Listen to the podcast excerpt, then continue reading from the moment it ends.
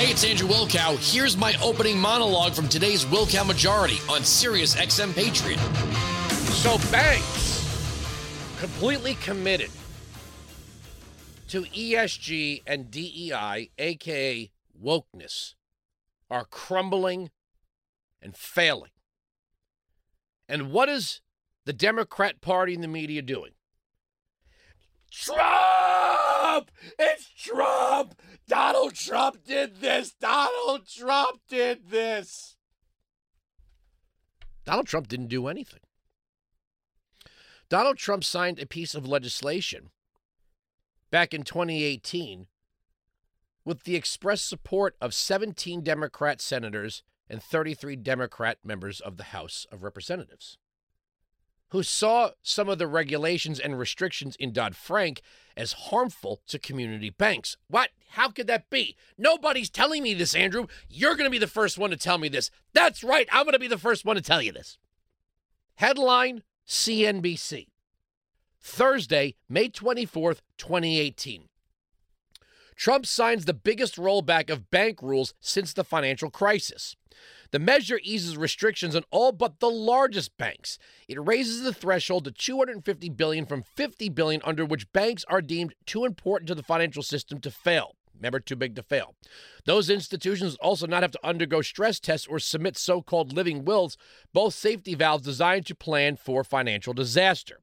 Republicans have made slashing regulations one of their top priorities since Trump took office in January 2017, but Democrats, who largely support the Dodd Frank reforms, helped get the bank regulation bill through Congress. 17 Democratic senators voted for the bill, while 33 House Democrats supported it. Quote, when the president signed this, we put community banks back in the mortgage lending business, which is really exciting for me, said Senator Heidi Heitkamp, Democrat, North Dakota.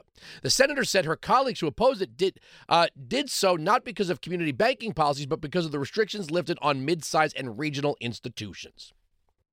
So Heidi Heitkamp and other Senate Democrats saw this as a benefit to small community banks in states like, well, North Dakota.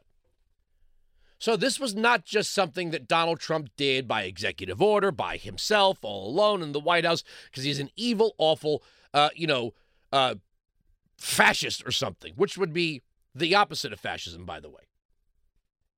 Joe Biden says taxpayers are not going to be on the hook for this. Now,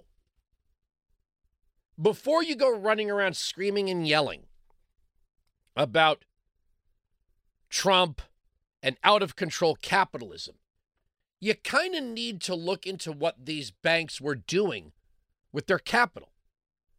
In the case of Silicon Valley Bank, were they lending money to tech startups that actually had a good product?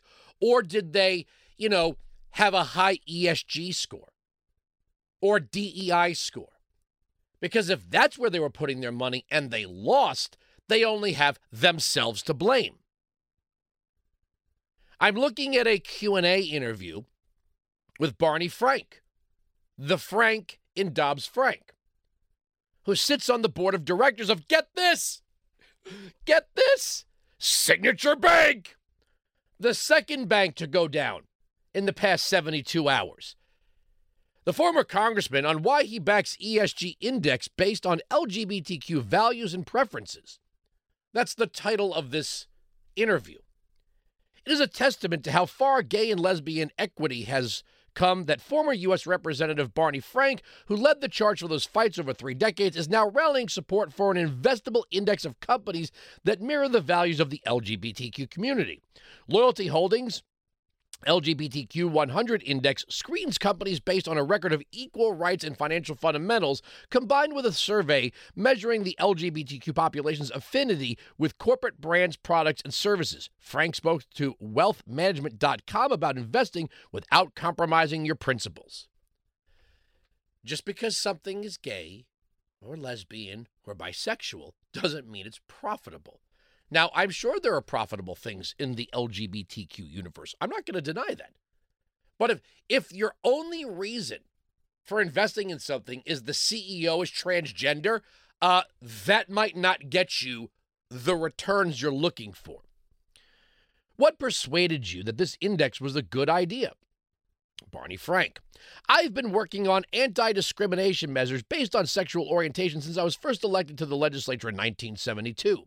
For much of that period, we've been on the defense trying to eliminate disadvantages, get the right to marry, right to serve in the military, the right to work without being discriminated against. We made great progress. But in the early part of the century, we had much, not all, but much of what we needed to defend our rights. And it meant that it was now time to work on more positive things. It's time to think about opportunities, of which the ability to invest money without having to compromise your principles. What's the approach? Frank, there are two aspects. One, that the company's own practices be supportive. We would not have a Chick fil A on, on there when the owner's giving money to. Okay, so Chick fil A, very profitable business. Very, very profitable business. People go there for chicken. They go there for chicken. They don't go there for politics. They go there because they have demonstrated they have a great chicken sandwich. When the owner's giving money to defeat same sex marriage, you want people whose hiring practices and appointments uh, are consistent with recognition of our rights. You also want to make sure you have companies with products and services that gay and lesbian people like. There are cultural patterns in every subcommunity, brands and services that people are comfortable with, so you want to get those in there we did some very specific uh, polling to figure out which companies people are favorably oriented to. Okay. Now, again, did you ever hear the phrase, it's not personal, it's business? Have you ever heard that phrase before? It's not personal, it's business. So, for Frank and others, DEI and ESG is personal, which now becomes part of the business. We've seen a lot of ETFs dedicated to gender parity, boardroom diversity, women's rights. The cynics say they tell good stories, but ETFs trying to capitalize on social trends is a gimmick, and managers should focus only on maximizing return. Frank, I'm sorry, is capitalizing on the trend supposed to be bad? Capitalizing is another word for promoting them and benefiting from them. Did gay men benefit from the social trend against discrimination? I think it's a good thing that you capitalize on that and, and promote it. This is not a passive thing. It's good for companies to be involved with incentives to make them sure they have good records. If you don't believe in these impact investment funds, then don't invest in one. This is a wholly voluntary operation. I won't tell them what to do with their money, and they won't tell me to do with mine. This is just a silly complaint. Nobody has a claim on my money. Nobody can insist that I have to invest with them. And I think it's perfectly reasonable uh, to be able to put your money where your mouth is. That's fine. But if banks are doing this and they're losing, and it looks like they are, why should anybody else be on the hook for your woke view of investing? Go woke, go broke. It's a real thing. Silicon Valley Bank here, if you click on their website, has this massive, sprawling ESG bragging report year by year on all of the ESG approved investments that they made. It looks like they lost out on a lot of them. You couple that with high inflation and federal rate hikes, interest rate hikes, and you get a an intersection of bad, bad, and bad. Weinzig 695, Patriot 957 2874. I got one for you. Maybe the Ukraine could bail out Silicon Valley Bank and Signature Bank. It wasn't that long ago that Trump was actually warning about these things, but nobody wanted to listen. They said he just doesn't like gay people or whatever it is, even though Donald Trump was in favor of same sex marriage long before Hillary Clinton ever was. This is how woke works. Making a bad investment or hiring someone or promoting something just because it makes you feel good, okay, fine. But there's only so much self indulgence you can have before it catches up on you. Just because you have a good intention doesn't mean the market responds to it. Here's Joe Biden saying that the FDIC, Federal Deposit Insurance Corporation, has taken over Silicon Valley Bank. Cut one. The government regulator in charge, the FDIC, took control of Silicon Valley Bank's assets. And over the weekend, it took control of Signature Bank's assets. Treasury Secretary Yellen and a team of banking regulators have taken action, immediate action. And here are the highlights. First, all customers who had deposits in these banks can rest assured, I want to rest assured they'll be protected and they'll have access to their money as of today. That includes small businesses across the country that bank there and need to make payroll, pay their bills, and stay open for business. No losses will, be, and I want this is an important point. No losses will be borne by the taxpayers. Let me repeat that. No losses will be borne by the taxpayers. Instead, the money will come from the fees that banks pay into the deposit insurance fund. Because of the actions of that, because of the actions that our regulators have already taken, every American should feel confident that their deposits will be there if and when they need them. Second, the management of these banks will be fired. If the bank is taken over by FDIC, the people running the bank should not work there anymore. Third, investors in the banks will not be protected. They knowingly took a risk, and when the risk didn't pay off, investors lose their money. That's how capitalism works. I love the way that this has nothing to do in his mind with federal interest rate hikes and government spending. High inflation, losses taken on energy investment. I mean, my God, now you have the president saying here we're getting to this, you know, Alaska Willow project. It's funny, I went back and found some nice audio of Jen Psaki, who's now going to have a show called Inside with Jen Psaki on MSNBC, saying, "Well, why are you bothering me about these these pipelines and these rescinded land leases? I mean, if we restarted this stuff, it would take years." Allegedly, this Willow project is years down the road, but Biden is trying to reverse course after destroying our energy sector.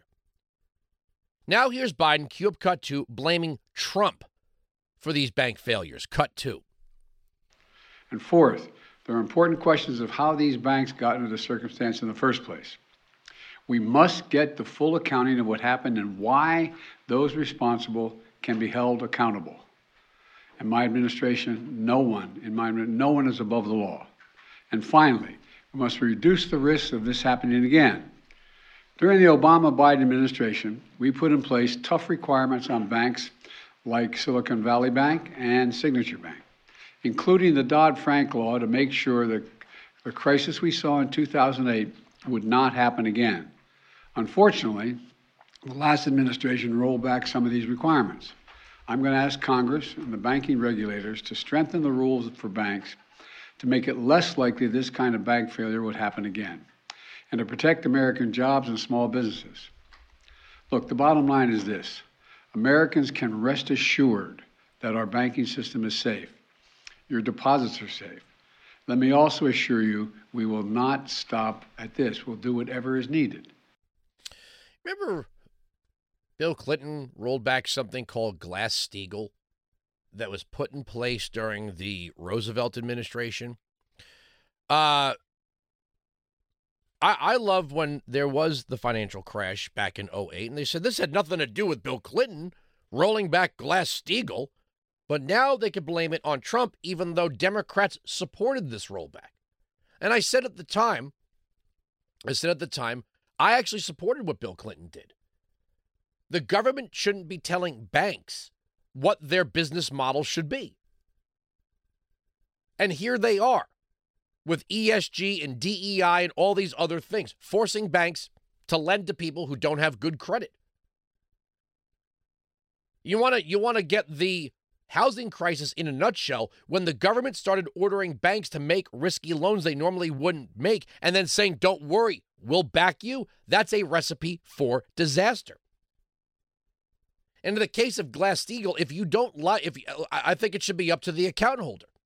If you want to put your money in a bank that may make risks with it, that should be up to you. That's how the free market works. You hear little elements of that in what Biden is saying. Just nine months ago, CNBC was seeding one investment so called expert after another, saying banks like Signature were a great investment, a great bet. Cut five. With a pitch on one lesser known name in the space that could be a total home run. Welcome, Ava Ados. She's the chief investment strategist at ER Shares. Ava, you like Signature Bank. Why? We like banks because in an inflationary environment, they can pass along costs and increase their margins. And we like Signature because it's not only a bank, but also a great growth entrepreneurial story. This is a bank that started 21 years ago with 50 million in assets and they managed to grow them to 100 billion organically. And that's very unusual in this area where most banks grow through acquisitions. So we like their growth, exceptional growth, a net income margin of 46%. In fact, if you look at 155 global competitors in the space, this bank ranks as uh, in the top five when it's when it comes to its net income margin, and it's growing it by 63% a year. Wow, that sounds great. Should be no problem there. Now, back in February 2020, same network, CNBC, I'm going to try to pronounce his name correctly, Chamath Palat, Pal, Palihapitiya, was saying all of this ESG stuff that's getting promoted is a big, giant fraud. Cut six. Uh, ESG, real or marketing? It's a complete fraud. Complete fraud. It's so ridiculous. Governance has been addressed. That's useful. But you know, this idea that you're going to get a stamp that says, "Oh, listen, like you know, my supplier, you know, I've offset their carbon credits, and now I understand my," it's a joke. It's jargon.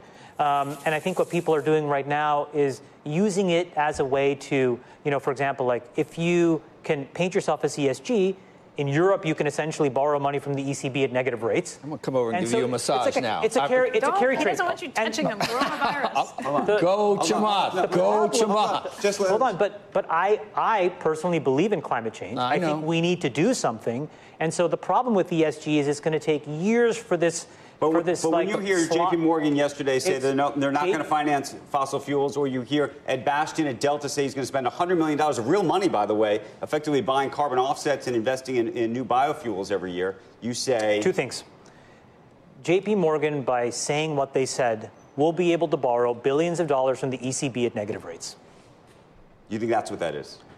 It's obviously what it is. It doesn't have to work. They don't need to do anything. They are now getting free money from Europe for basically being able to say this. So, what he's saying is governments, central banks have been encouraging this ESG investment by incentivizing them with negative interest rates or essentially paying them to borrow money. It's free money. This was a bubble that's been building for years. That if you invest in things that are woke or green or diverse or whatever it is, if you fail, well, you failed with good intentions. And this is now the rot that's in some of these banks. Weinzig 695 Patriot 957 2874. We are right, they are wrong. That's the end of the story. The arguments on this radio program cannot be broken. Sirius XM Patriot. You can join me live on the Wilkow Majority Monday to Friday, noon to 3 East, 9 to noon West on Sirius XM Patriot, channel 125.